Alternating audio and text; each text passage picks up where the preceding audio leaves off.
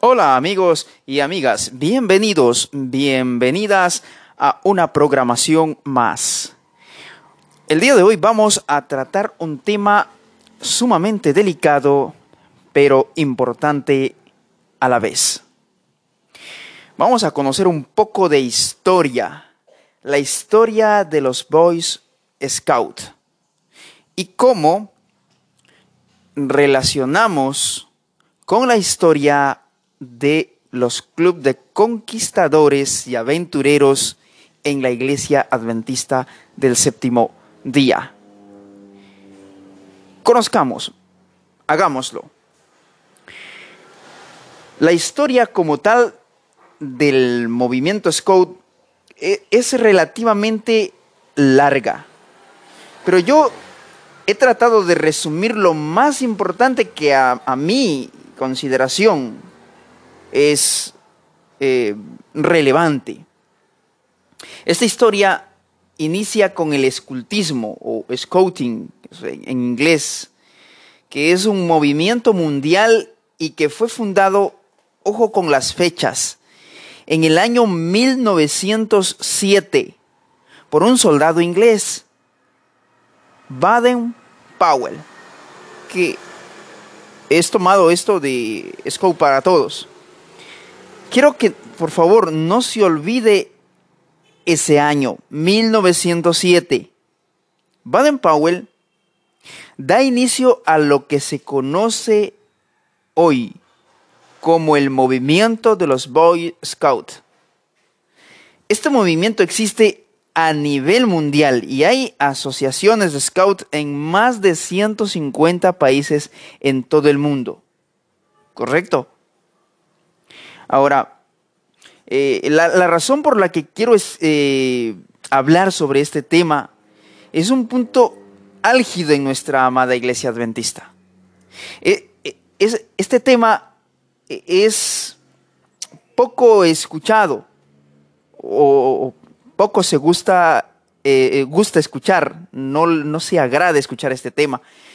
al menos que vaya en contra de, de lo establecido, ¿no? De la, norma establecida. Porque obviamente eh, hiere susceptibilidades.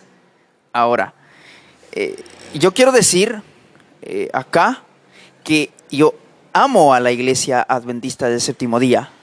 Como, como miembro que soy de la iglesia, la amo. ¿Y por qué la amo? Pues entonces hay que dar una palabra de amonestación.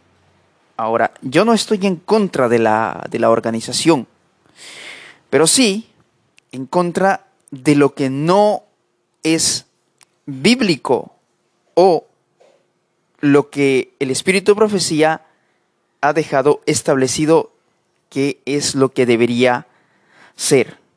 Por eso eh, me atrevo a escribir y, hablar de esta, de esta temática. ¿Correcto? Bien. Baden Powell da inicio a lo que se conoce como el movimiento de los Boy Scouts eh, y que está alrededor de, establecido en alrededor de 150 países de todo el mundo. No hace distinción, ojo esto, no hace distinción de sexos, raza, religión o nivel social cualquiera puede ser scout. Como se dice en la definición anteriormente citada, el escultismo es un movimiento dirigido sobre todo a los jóvenes que son quienes lo viven de forma más activa y que pues mm, reciben de él.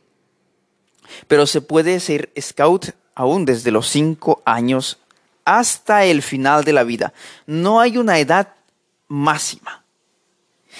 Esta actividad nace como una manera de combatir la delincuencia en Inglaterra de principios del siglo XX, buscando el desarrollo físico, ojo esto, desarrollo físico, espiritual y mental. No, no se olvide de, de estas frases que yo le estoy resaltando desarrollo físico, espiritual y mental de los jóvenes para que puedan constituirse en buenos ciudadanos.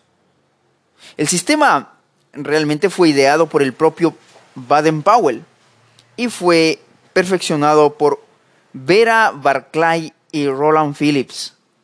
El escritor francés, francés Roger Peyrefait declaró que los Boy Scouts surgieron de la masonería.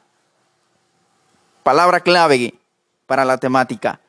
Masonería. Surgieron los Boy Scouts de la masonería, porque Baden-Powell era masón.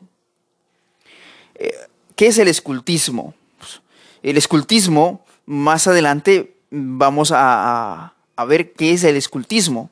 En Estados Unidos el escultismo llegó por medio de un scout británico desconocido, quien hizo que el estadounidense William D. Boyce se interesase por este movimiento y lo llevase a tierras norteamericanas. Pues la gira fue interrumpida por la Primera Guerra Mundial. Hay un, una pluriculturalidad, perdón, pluriconfesionalidad dentro del movimiento Scout.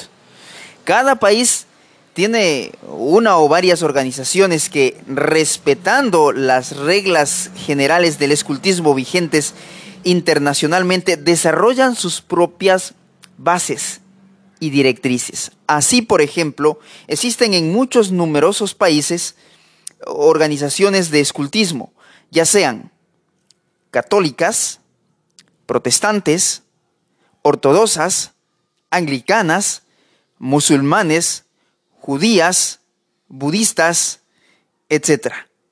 Asimismo, existen países cuyas organizaciones de scouts sin definirse expresamente, promueven entre sus miembros el crecimiento espiritual y el cumplimiento de los deberes de los miembros para con sus respectivas confesiones, para lo cual la organización entra en contacto directo con representantes de diferentes religiones en su país.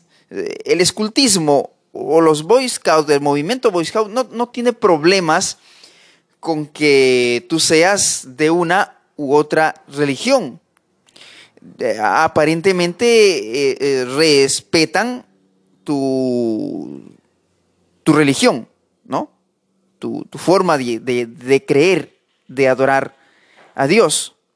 Pero vamos a ver más adelante qué, qué trae consigo esta cuestión del, del escultismo. Eh, asimismo, existen países cuyas organizaciones, eh, organizaciones de scout, sin definirse expresamente, pues ellos, decía, promueven, promueven entre sus miembros el crecimiento espiritual. Pero, ¿qué, tipo de crecimiento espiritual? Quiero, estoy recalcando esto, ¿no? La educación en valores es uno de sus propósitos. La educación en valores expresados en una promesa, ojo con esto, mantengan en mente, por favor, una promesa, una ley a los que se adhiere voluntariamente. La educación activa a través de aprender haciendo, el aprender jugando y el aprendizaje por medio del servicio Programas progresivos, atrayentes y estimulantes basados en intereses de los participantes compuestos por un marco simbólico, sugerente y un sistema progresivo de objetivos y actividades educativas variadas, incluyendo juegos, juegos, habilidades útiles y servicios a la comunidad, que ocurren en gran parte al aire libre en contacto con la naturaleza. Esas son las actividades eh, que realizan los Boy Scouts. Y hay otro punto. La participación emotiva y, ojo, con esto, y no interferente del adulto. La participación emotiva y no interferente del adulto, que, dicen ellos, ayuda a coordinar las actividades que deciden llevar a cabo los muchachos. En otras palabras, eh, dentro del movimiento Scout, los padres de familia no tienen injerencia en las actividades que realicen los chicos. Mm. El proyecto educativo que ellos tienen es comprometido con su propia fe y respetuosa de los demás credos. Capaz de ver más allá de sus intereses particulares y de cooperar solidariamente para el bien común. El bien común, una palabra bastante utilizada por Francisco. Bien común comprometida con su propia fe. O si tú eres cristiano, está bien, tienes que comprometerte con tu propia fe, creer lo que tú crees, pero no puedes evangelizar, porque tienes que respetar la fe de los demás o el credo de los demás. Puedes pertenecer, pero no puedes evangelizar. Es la filosofía de los Boy Scouts. Algunos de los principios más importantes para el escultismo son la autosuperación, el cuidado de la naturaleza, cuidado de la naturaleza, autosuperación. Mm, interesante esto, ¿ah? El compañerismo y el compromiso. Eh, en principio esto eh, parece bueno, a pesar de, estar difundido en tantos países, eh, el escultismo tiene una serie de características y símbolos, mantenga en mente esto por favor, que son comunes en todo el mundo, cosas que unen a todos los scouts, sean de donde sean. Símbolos y señales que caracterizan, comunes que caracterizan a todos los scouts. La flor de lis es el símbolo scout mundial. La flor de lis consta eh, de tres hojitas, ¿no? Es un trébol. E, el lema, Be Prepared, traducido en español, es siempre listos o siempre alertas. Hay una promesa, la promesa Scout es un compromiso con uno mismo y los demás. Y el saludo, ojo como es este saludo, ¿eh? que esto es interesante. Mantenga en mente que más adelante vamos a hablar de, esto, pero ya no con el movimiento Scout, sino con los Pathfinder o, o, los conquistadores. Mm. Mire cómo es este, este saludo. Con la mano derecha mostrando los dedos índice, corazón, anular, ¿Eh? Así saludan los eh, scouts con la mano derecha mostrando los dedos índice y corazón y anular. ¿eh? Índice, corazón y anular. Y, y, con el dedo gordo, dedo gordo, quebrado, o sea, doblado hacia adentro. Esto tiene una significancia mm, bastante eh, importante dentro del movimiento scout y también dentro del escultismo, dentro de la masonería. Bien, hasta aquí, hasta aquí el, resumen, el breve resumen del, movimiento scout, cómo, cómo surgió, cuáles son eh, sus proyectos educativos y sus objetivos principales. Ahora, quiero llevar su mente a la historia de las sociedades de jóvenes de la Iglesia Adventista del Séptimo Día. Antes del surgimiento del movimiento este de los clubes de conquistadores y todo eso que después de la muerte de Elena White aparecieron. Pero es que estaban con hambre estaban con todo el deseo de, formar y de crear este grupo que tan solo unos pocos años después de la muerte de Ellen White, pues aparecieron estos grupos. Eh, vamos a hablar de una breve reseña histórica de las sociedades de jóvenes misioneros voluntarios. Esta parte de la historia eh, la, quiero iniciar mencionando el hecho de que mientras Dios daba orientación a Ellen White sobre la obra entre los jóvenes y de cómo prepararlos para el cielo, Satanás preparaba su coartada en la mente de Lord Baden-Powell, quien mentalizó y fundó el escultismo a nivel mundial, preparando a jóvenes y niños en el espionaje, en manualidades, el arte de madera, aprendizaje de nudos y otras actividades y juegos. Eso hacían, hacían y hacen los Boy Scouts. Claro que hay otras actividades que van en beneficio de la, de la sociedad. Pero eh, quiero resaltar no el hecho del trabajo que hacen los Boy Scouts como tal, sino cómo, cómo va surgiendo el movimiento de los conquistadores, los clubes de conquistadores dentro de la iglesia adventista. Cómo eh, se, trabajó con los jóvenes antes del surgimiento de, de los clubes y después del surgimiento de los clubes. Lo que no había mencionado pues anteriormente es que dentro del escultismo y propiamente en la masonería existen niveles o rangos al que pues cada aspirante debe ascender con, como amigo, guía, camarada, luego guía mayor y guía máster. Por otra parte, en, la iniciación de quienes ingresan por primera vez, estos son considerados como piedras brutas, es decir, que sin nada de conocimiento. Y por esta razón tratan de enseñar a los niños y jóvenes cierta información progresivamente, para que ellos pues no sean más brutos. Pues la filosofía del escultismo es que el conocimiento es tu Dios y será aquello lo que te haga crecer a través de clases progresivas. ¿Cómo surge los jóvenes misioneros voluntarios? Vamos allá, eh, dentro de la iglesia adventista del séptimo día.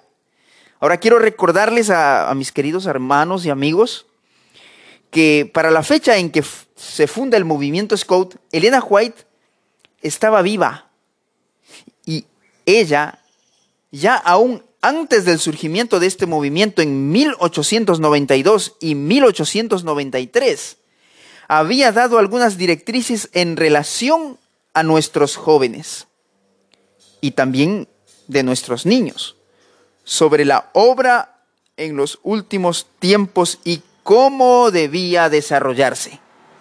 A ver, lo que Elena White menciona en, en la mayoría de sus escritos deben ser para nosotros los adventistas del séptimo día una guía y una orientación que debe ser aplicada en nuestros días. Obviamente dentro de nuestro contexto cultural y dentro de nuestro contexto actual. Pero las palabras de Elena White, derivadas en sus libros, deben ser ejecutadas sabiamente en nuestro tiempo. Ahora, mencionó, mencionó esto porque muchos en el adventismo quieren eliminar el pensamiento o los pensamientos de Elena White de la mente de los miembros de la iglesia.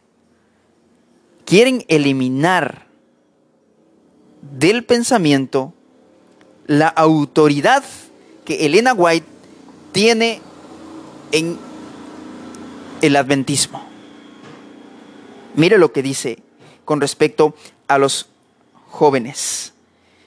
Según eh, he investigado, Elena White nunca hizo mención, ojo, nunca hizo mención sobre crear clubes, sino sociedades de jóvenes misioneros voluntarios.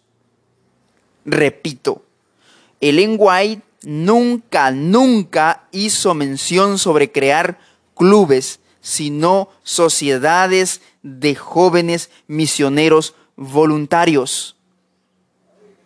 A raíz de estas sugestiones se organizaron las sociedades de jóvenes misioneros voluntarios que han demostrado ser un gran poder elevador y sostenedor de la vida de la juventud adventista del mundo entero. Repito esto, por favor, escuche claro lo que estoy diciendo. A raíz de estas sugestiones, se organizaron las sociedades de jóvenes misioneros voluntarios que han demostrado ser un gran poder elevador y sostenedor de la vida de la juventud adventista del mundo entero. Muchos de nosotros eh, estamos familiarizados con la historia de cómo comenzó el ministerio juvenil adventista. Por dos adolescentes comenzó. Lutero Warren y Harry Fenner, en el pueblo de Hasselton, Michigan, en 1879. Estos dos jóvenes preocupados por las necesidades espirituales, ¿de qué estaban preocupados? De las necesidades espirituales de sus amigos, tanto dentro como fuera de la iglesia. Estaban preocupados por las necesidades espirituales de sus amigos, tanto dentro como fuera de la iglesia. Oraron los dos juntos y luego lanzaron lo que llegó a ser la primera sociedad de jóvenes. Lo que hoy conocemos como sociedad de jóvenes es nada comparado con lo que realmente fueron las sociedades de jóvenes. Ojo con esto. Ellos lanzaron lo que hoy se conoce como sociedades de jóvenes eh, adventistas. Un pequeño grupo de muchachos obviamente luego, como creció, ya fueron de muchachas y muchachos. Ellos para qué se reunían? Ojo, ¿para qué se reunían estos jóvenes? ¿Para qué se reunían? Escuche. Ellos se reunían semanalmente para orar, para cantar y para estudiar la Biblia, hacer obra misionera. Para eso se reunían no se reunían para hacer nudos, ni se reunían para hacer juegos, sino se reunían semanalmente para orar, cantar, estudiar la Biblia y hacer obra misionera. Otras sociedades dirigidas por jóvenes eh, surgieron a nivel local y en la primera década del siglo XX, la iglesia como tal animada por Elena White y otros que vieron la importancia del trabajo por los jóvenes, comenzaron a organizar un programa juvenil. La organización definitiva de un departamento de jóvenes mundial fue fundada en 1907. Oh, mire esto. La organización de un departamento de jóvenes mundial fue fundada en 1907 1907, le recuerdo, también empezó a surgir el movimiento Scout. El diablo haciendo lo suyo. Ajá. ¿Y qué se llevó a cabo? Se llevó a cabo pues esto eh, en, el Congreso de la Asociación General y se realizó pues en, en Glan, en Suiza, a inicios de la primavera de ese año, bajo el nombre de Sociedad de Jóvenes Misioneros Voluntarios. El nombre fue seleccionado para indicar claramente el enfoque en el servicio y alcance como una parte integral de nuestro ministerio juvenil. El cambio de nombre, ahora hubo un cambio, va a haber un cambio de nombre, eh, de misioneros voluntarios a jóvenes adventistas, que en realidad no dice nada, simplemente dice jóvenes adventistas, como pues hoy lo conocemos, ese, ese cambio se lo realizó en 1979. Ya muchos años más tarde, después de la muerte de Ellen White.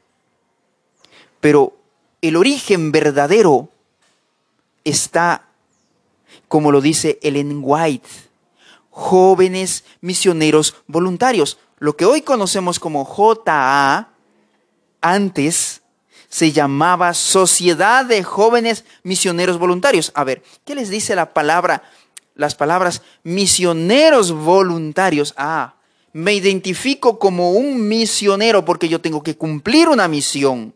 Y soy voluntario, misionero voluntario. Tengo que predicar el Evangelio de la palabra de Dios. Pero ¿qué te dice jóvenes adventistas? ¿Te identificas con la iglesia adventista del séptimo día? Sí, te identificas con la iglesia adventista del séptimo día. Pero ¿te identificas como un misionero voluntario? ¿Te identificas como un predicador del Evangelio? No sé, míralo tú. Míralo tú. Este nombre, decíamos, fue cambiado en 1979. En 1979. ¿Por qué lo cambiaron? ¿Por qué lo cambiaron? Es interesante eh, el hecho del por qué lo van cambiando, lo van cambiando a medida, a medida que, van teniendo la, necesidad, porque van creciendo. Muy bien. Eh, con semejante ejército de obreros, dice Ellen White, con el que nuestros jóvenes, bien preparados, podría proveer cuán pronto se proclamaría a todo el mundo el mensaje de un Salvador crucificado, resucitado y próximo a venir. Un ejército de jóvenes bien preparados. Pero no está hablando de un ejército de soldados ni algo que se parezca a, a un ejército, sino de jóvenes capacitados intelectualmente para la predicación del Evangelio, a fin de que la obra pueda avanzar en todos los ramos. Dios pide el vigor, celo y valor juveniles. Él ha escogido a los jóvenes para que ayuden en el progreso de su causa. El hacer planes con una mente clara y ejecutarlos con mano valerosa requiere energía fresca y no estropeada. Mire, los jóvenes están invitados a dar a Dios la fuerza de su juventud, para que por el ejercicio de sus poderes, por reflexión aguda y acción vigorosa, le tributen gloria e impartan salvación a sus semejantes. Qué poderoso, qué poderosa esta declaración. Eso, eh, esto que estoy leyendo está en Obreros Evangélicos, página 69. Eh, lo anterior está en el libro La Educación, página 263. Vayan los jóvenes y señoritas y los niños a trabajar en el nombre de Jesús. Únanse teniendo en vista algún plan y orden de acción. No podéis formar un grupo de obreros y fijar un tiempo para orar juntos y pedir al Señor que os dé su gracia y emprender una acción unida?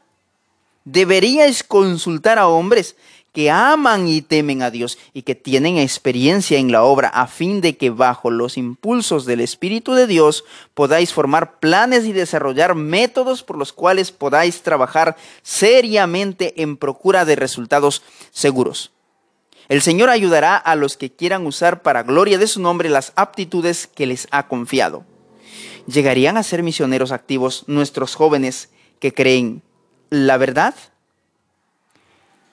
Queridos, a medida que trabajéis por otros, el poder divino del Espíritu obrará sobre sus almas y porque ellos han sido comprados por la sangre del Hijo del unigénito Hijo de Dios. El Señor llama a voluntarios que se pongan firmemente de su parte y se comprometan a unirse con Jesús de Nazaret para hacer la misma obra que necesita ser hecha ahora, precisamente ahora. Especialmente a aquellos que han gustado el amor de Cristo debieran desarrollar sus facultades sociales, pues de esta manera pueden ganar almas para Él. Salvador. Es este ministerio voluntario y amante prestado a otros en momentos de necesidad el que Dios considera valioso. De esta manera, aun mientras asisten a la escuela, los alumnos o los estudiantes pueden ser, si son fieles a su profesión, misioneros vivos para Dios. Todo esto llevará tiempo, pero el tiempo así empleado es de provecho porque así aprende el estudiante a presentar el cristianismo al mundo. Dios llama a jóvenes, sí. Llama a ejércitos de jóvenes, sí. De corazón grande y de mente amplia, que sientan profundo amor por Cristo y la verdad. La causa de Cristo y, y la humanidad exigen hombres santificados y dispuestos a sacrificarse personalmente, que puedan avanzar sin el apoyo del campamento y que sean capaces de soportar la crítica, que sean hombres fuertes y valientes, idóneos para llevar a cabo empresas valiosas y que hagan un pacto con Dios por medio del sacrificio. Eso es lo que Dios nos pide jóvenes valientes, decididos. En resumen, este es, en resumen, la historia de qué es lo que el White estableció y aconsejó que sean de nuestros jóvenes. Los jóvenes, vuelvo y repito, se reunían para orar, para cantar, para estudiar la Biblia, no para divertirse, no para hacer juegos. Ahora encontremos o, analicemos una breve reseña histórica del Club de Conquistadores o los Panfighters dentro del movimiento adventista. Ahora, toda esta información yo la tomé directamente si alguien está interesado en, saber si, si, todo lo que yo estoy mencionando es verdad o si, simplemente estoy lanzando por lanzar información. No, todo lo tomé de las propias páginas oficiales de la iglesia. Esto está en las páginas oficiales de la iglesia. La información que yo le voy a dar en este momento. Lo anterior, todo lo puede encontrar en los libros del Espíritu de Profecía. Y yo le voy a, compartir más adelante de qué libros es tomado toda esta información anterior.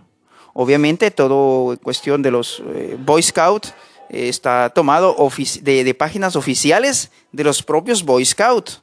Entonces acá nada, nada es inventado, por favor. Todo es eh, bien documentado.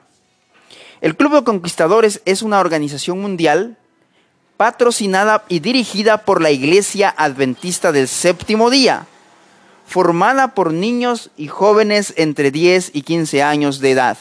El Club de Conquistadores pertenece al Ministerio Joven de la Iglesia Adventista del Séptimo Día y se organiza a través de reuniones semanales y otras actividades tales como campamentos, retiros, caminatas, desfiles públicos, ferias, fogatas, exposiciones, camporís, primeros auxilios, nudos, devocionales, investiduras, asistencia social, etc.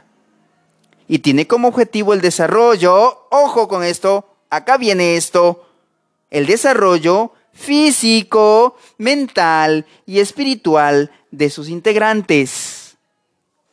¿Le parece casualidad o coincidencia? Los Boy Scouts tienen la misma filosofía. Mm. Satanás sabe lo que hace. Los Boy Scouts tienen la misma filosofía que los conquistadores, que el club de conquistadores. ¿Quién copió a quién? Evidentemente, la iglesia adventista copió a los Boy Scouts, es una copia exacta. con ciertas diferencias, sí, a pesar de que por allí saldrán alguien a decir, no, no es una copia, sí, sí es una copia. Porque usted puede comparar los principios, la filosofía de los Boy Scouts y comparar con la filosofía del Club de Conquistadores y verá que es exactamente la misma, con ciertas palabras que son sinónimas, pero es la misma. Mire, tiene como objetivo el desarrollo físico, mental y espiritual. Y eso no es lo que leímos hace un momento sobre los, eh, eh, eh, los Boy Scouts. Mm, sí, ¿verdad? La historia realmente comienza mucho antes, en 1950. Ellen White muere en 1915. Un pequeño pueblo, en, en un pequeño pueblo de California, en la década del 20, Jerry Chudley habló con Lawrence A. Skinner, uno de los fundadores del Club de Conquistadores, para averiguar qué ocurrió realmente en esos primeros años. Ahora, el hombre que comenzó todo fue Kim, encargado de la limpieza del colegio Santa Ana, quien había sido durante muchos años, oh, mire esto interesante, durante muchos años guía de una agrupación Scout. ¿Quién es el creador y originador de el Club de Conquistadores? Pues comienza con King. Y King pues fue por muchos años un guía de agrupación Scout donde aprendió a apreciar las buenas cosas que el programa de los Scouts hacía por los jóvenes. Y deseó comenzar algo similar en la iglesia adventista del séptimo día. Skinner era el asistente del pastor en esa iglesia y fue entonces que conoció a Kim por primera vez en 1926. Este descubrió una serie de problemas al comparar el programa de su iglesia con el de los Scouts. Los Scouts frecuentemente se encontraban con jamborees, ferias, y McKean encontró dificultades con respecto a la observancia del sábado, la dieta, la asistencia al cines y otros aspectos singulares de los adventistas. Fue así que en 1929 Kim fundó lo que denominó el pequeño club Pathfinders, que significa busca sendas. No es busca almas, sino busca sendas. Mm. En Santa Ana. En muchas cosas y formas, el nuevo club se asemejó a los Scouts. Bueno, yo pienso que sigue asemejándose. Lucieron uniformes especiales, hasta hoy lucen uniformes especiales. Salieron de campamentos, hasta hoy salen de campamentos. Estudiaron la naturaleza y trabajaron las clases progresivas. Hasta hoy estudian la, naturaleza y van en, clases progresivas.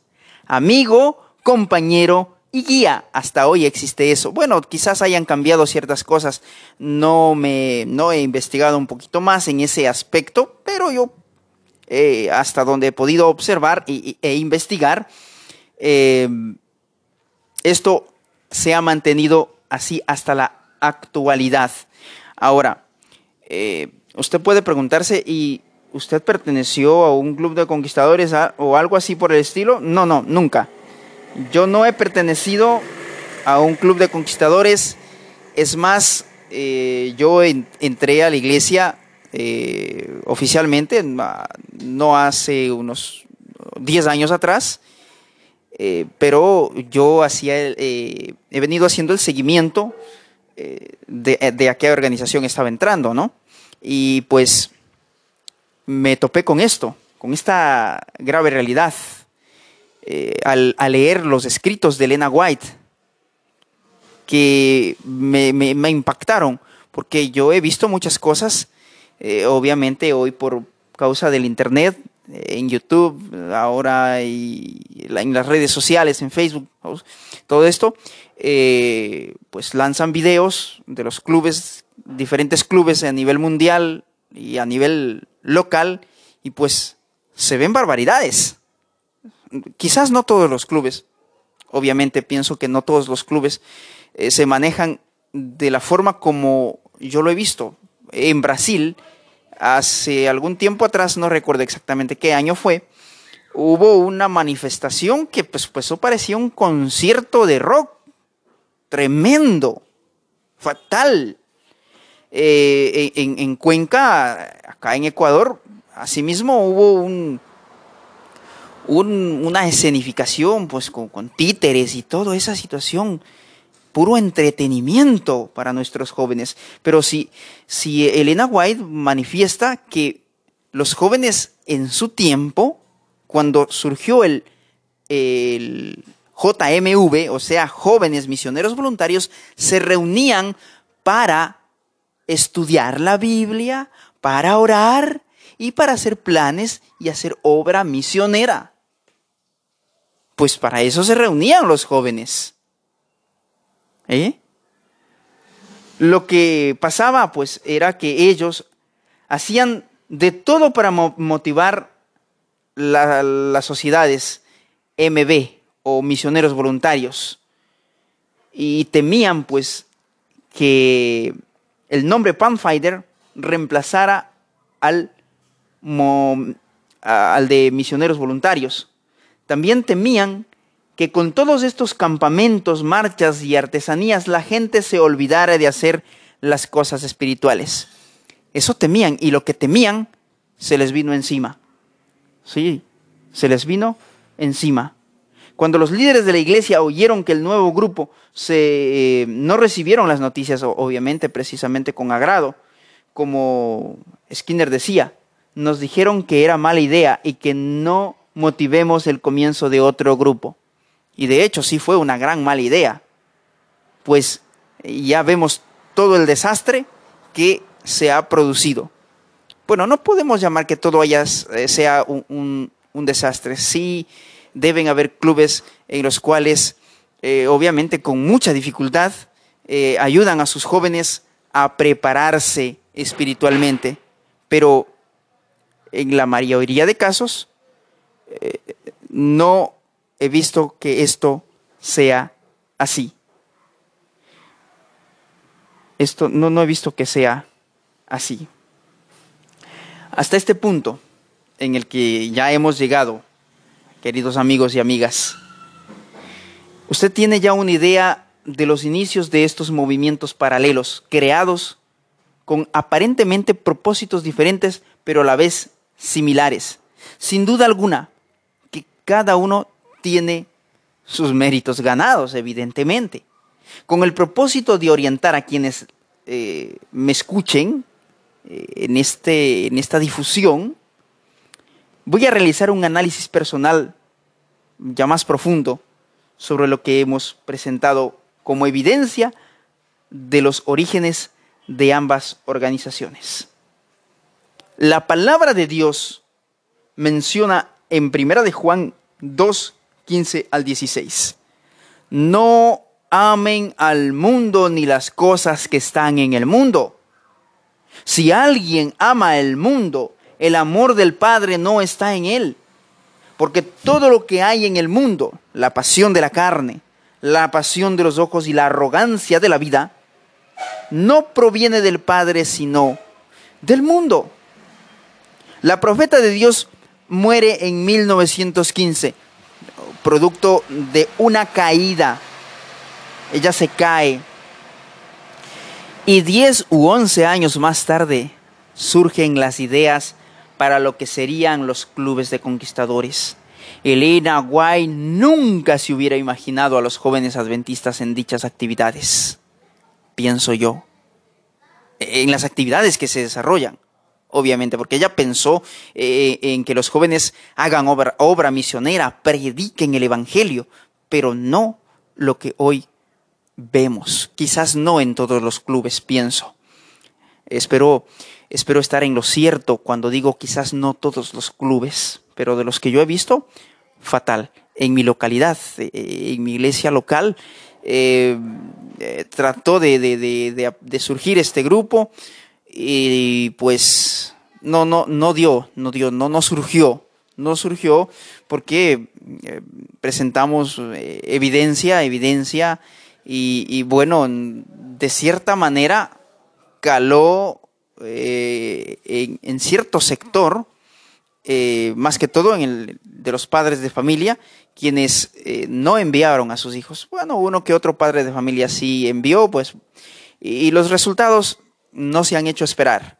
Eh, se suponía que, al estar en estos eventos, los jóvenes debían eh, ser excelentes predicadores y los resultados no han sido los mejores. Eh, en el peor de los casos, en el peor de los casos. Bien, la palabra de Dios, pues obviamente es, es muy clara en este, en este sentido. Ahora, ¿quién era Maquín? Nada más y nada menos que era el encargado de la limpieza del Colegio de Santa Ana. Él había sido durante muchos años guía scout. Ahora, el hombre era masón. Ah, era masón. El lenguaje menciona algo referente a la masonería. El Señor también me reveló las relaciones que el hermano Falcount tenía con los masones libres. Y yo le dije claramente que a menos que él cortara toda relación o todo lazo que lo unía con estas asociaciones, perdería su alma. Hay quienes preguntan si es propio que los cristianos pertenezcan a la francmasonería y a otras sociedades secretas. El pueblo que Dios tiene en el mundo es el instrumento humano que debe colaborar con las influencias divinas para la salvación de los hombres. Por eso Satanás procura constantemente apartar las mentes de lo divino para dirigirlas hacia lo humano, para que el hombre no coopere con el cielo. Dirige la atención hacia las invenciones humanas Induce al hombre a confiar en el hombre y a apoyarse en la carne para que su fe no se afirme en Dios. En su relación con las sociedades mundanales, ¿está usted respetando su pacto con Dios? ¿Dirige estas asociaciones su propia mente o las de otras personas hacia Dios? ¿O bien alejan de Él el interés y la atención? Fortalecen su unión con los instrumentos divinos o bien apartan su mente hacia lo humano en lugar de lo divino? Esto es lo que Elena White le escribía a, este hombre que estaba relacionado con a, Falcount, eh, relacionado con la masonería. Aun cuando en estas sociedades haya mucho que en apariencia es bueno, mezclado con ello hay mucho que neutraliza el efecto de lo bueno y que torna en esas asociaciones perjudiciales para los intereses del alma. Tenemos otra vida diferente de la que es sustentada por el alimento temporal. Mientras algunas de ellas pretenden que la palabra de Dios constituye en cierto sentido la base de su organización, se alejan de los principios de justicia. Los votos impuestos votos impuestos por algunas de esas órdenes requieren el sacrificio de la vida humana cuando se divulgan los secretos de la orden. Los miembros también prometen absolver bajo ciertas circunstancias a los culpables que merecen el castigo. Se requiere de ellos que sigan una conducta que no está en armonía con la ley de Dios, en lo que atañe a su relación con los que obran contra la orden. Estas sociedades ofrecen algunas ventajas que desde el punto de vista humano aparecen como grandes beneficios, pero no son tales que se juzguen según las especificaciones del Señor. Dicen, la gran preocupación y ambición del mundo consiste en obtener ventajas materiales temporales mientras descuida lo que tiene que, eh, valor espiritual. Esto mismo ocurre con algunos miembros de iglesia. Queridos, no hay nada mejor que seguir el consejo de la palabra de Dios. Aquellos que están bajo el estandarte ensangrentado del príncipe Manuel no pueden no pueden unirse con los francmasones ni con ninguna otra organización secreta. Salid de en medio de ellos y apartaos y no toquéis lo inmundo, y yo os recibiré y seré para vosotros Padre, y vosotros me seréis hijos e hijas, dice el Señor. La Biblia es clara con respecto de quienes lideran la iglesia en la actualidad. porque los que guían a este pueblo lo extravían y los guiados por ellos son confundidos. Los centinelas de Israel son ciegos, ninguno sabe nada, todos son perros mudos que nos pueden ladrar, soñadores, acostados, amigos de dormir, pero ustedes se han desviado del camino han hecho tropezar a muchos en la ley, han corrompido el pacto de Leví, dice el Señor de los ejércitos. Isaías 9:16, Isaías 56:10, Mateo 2:8.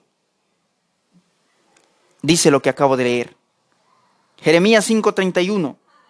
Los profetas profetizan falsamente, los sacerdotes gobiernan por su cuenta, y a mi pueblo así le gusta.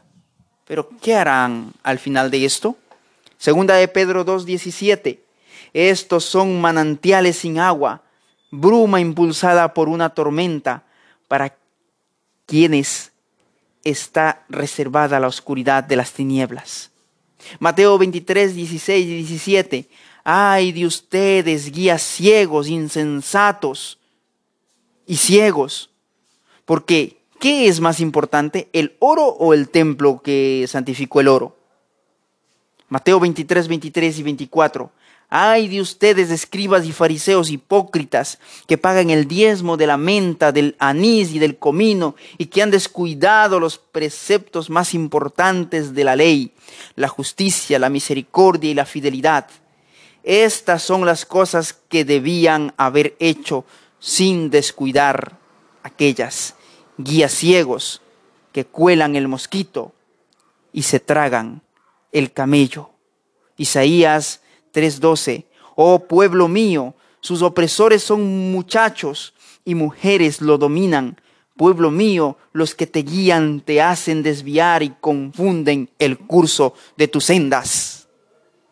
Queridos, no es seguro confiar en los líderes confíe en lo que la Biblia dice, en lo que la palabra de Dios dice.